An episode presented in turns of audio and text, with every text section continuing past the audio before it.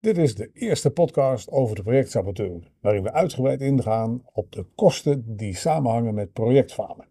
Ik ben Dion Kotterman. Ik ben Jeroen Gietema. En wij zijn de auteurs van de projectsaboteur.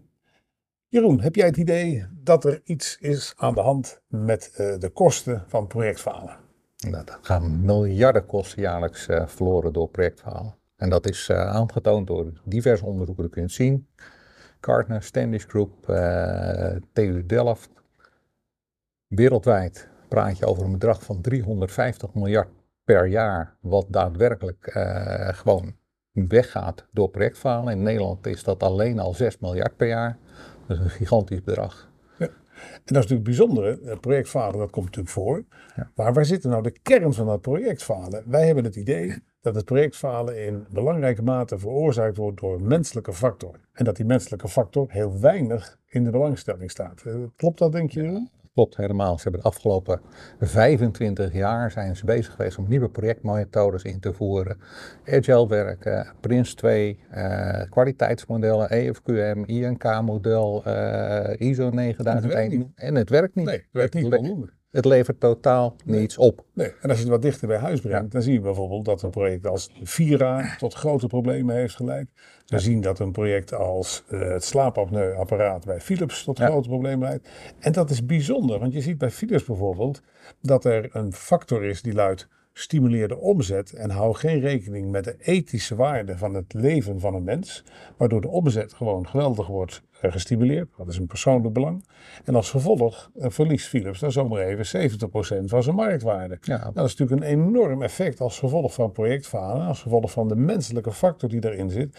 En waarvan we ook steeds constateren dat die niet voldoende aangepakt wordt en niet voldoende boven water komt. Ja, en als jij nou naar Philips kijkt, Dion, als je nou kijkt welk belang is hier in het geding geweest, dat men dat gewoon heeft laten gebeuren. Ja, wist men het niet. Zes jaar lang is dit probleem onder water gebleven voordat het bij de Raad van Bestuur terecht kwam, ja. waar het uiteindelijk uh, de CEO's een kop kostte.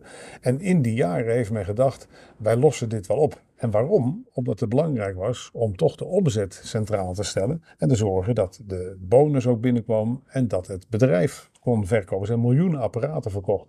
Wat natuurlijk veel handiger was geweest om heel vroegtijdig te kijken naar de oorzaken, zodat je de verbetering kunt doorvoeren van het, het apparaat en het probleem werd opgelost. Ja, en de ellende die hier achteraan kwam was, toen het een keer bekend werd, toen het publiek werd, zag je ook de aandeelkoers zag je meteen gaan dalen. Het bedrijf kwam gewoon in gevaar. Precies. Erdoor.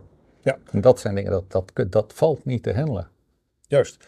Dus dat betekent dat de eerste conclusie in deze eerste podcast is dat projectfalen een geweldig groot bedrag met zich meeneemt. Dat kost heel veel geld. En dat een belangrijk gedeelte van het projectfalen veroorzaakt wordt door uh, de menselijke factor. Ja. En, ja.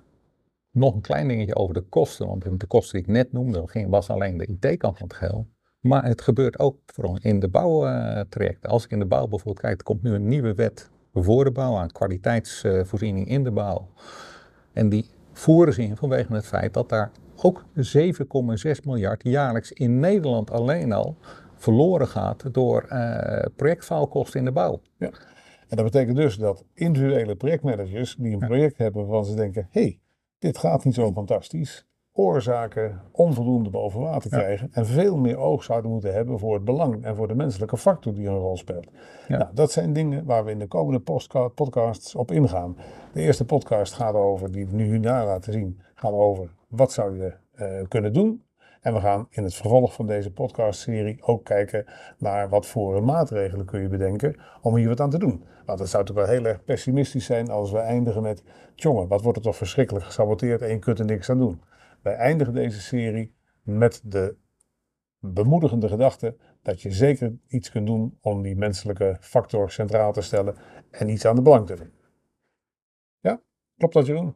Dat klopt helemaal. Sterker, we leveren zelfs een aantal hulpmiddelen aan hoe je dat uh, zeg maar in kaart kan brengen. En ook met de middelen van wat zou je kunnen doen. Wat... En wanneer zou je een project daadwerkelijk heel snel kunnen stoppen als je kansloos bent. Ja, mooi. Dus dat betekent dat er alle reden is om ook de volgende podcast uitgebreid te gaan bekijken. Ja, by the way, de volgende podcast gaan we vooral de projectsaboteur op weg helpen hoe die een project het beste naar de kelder kan helpen. Zo is dat.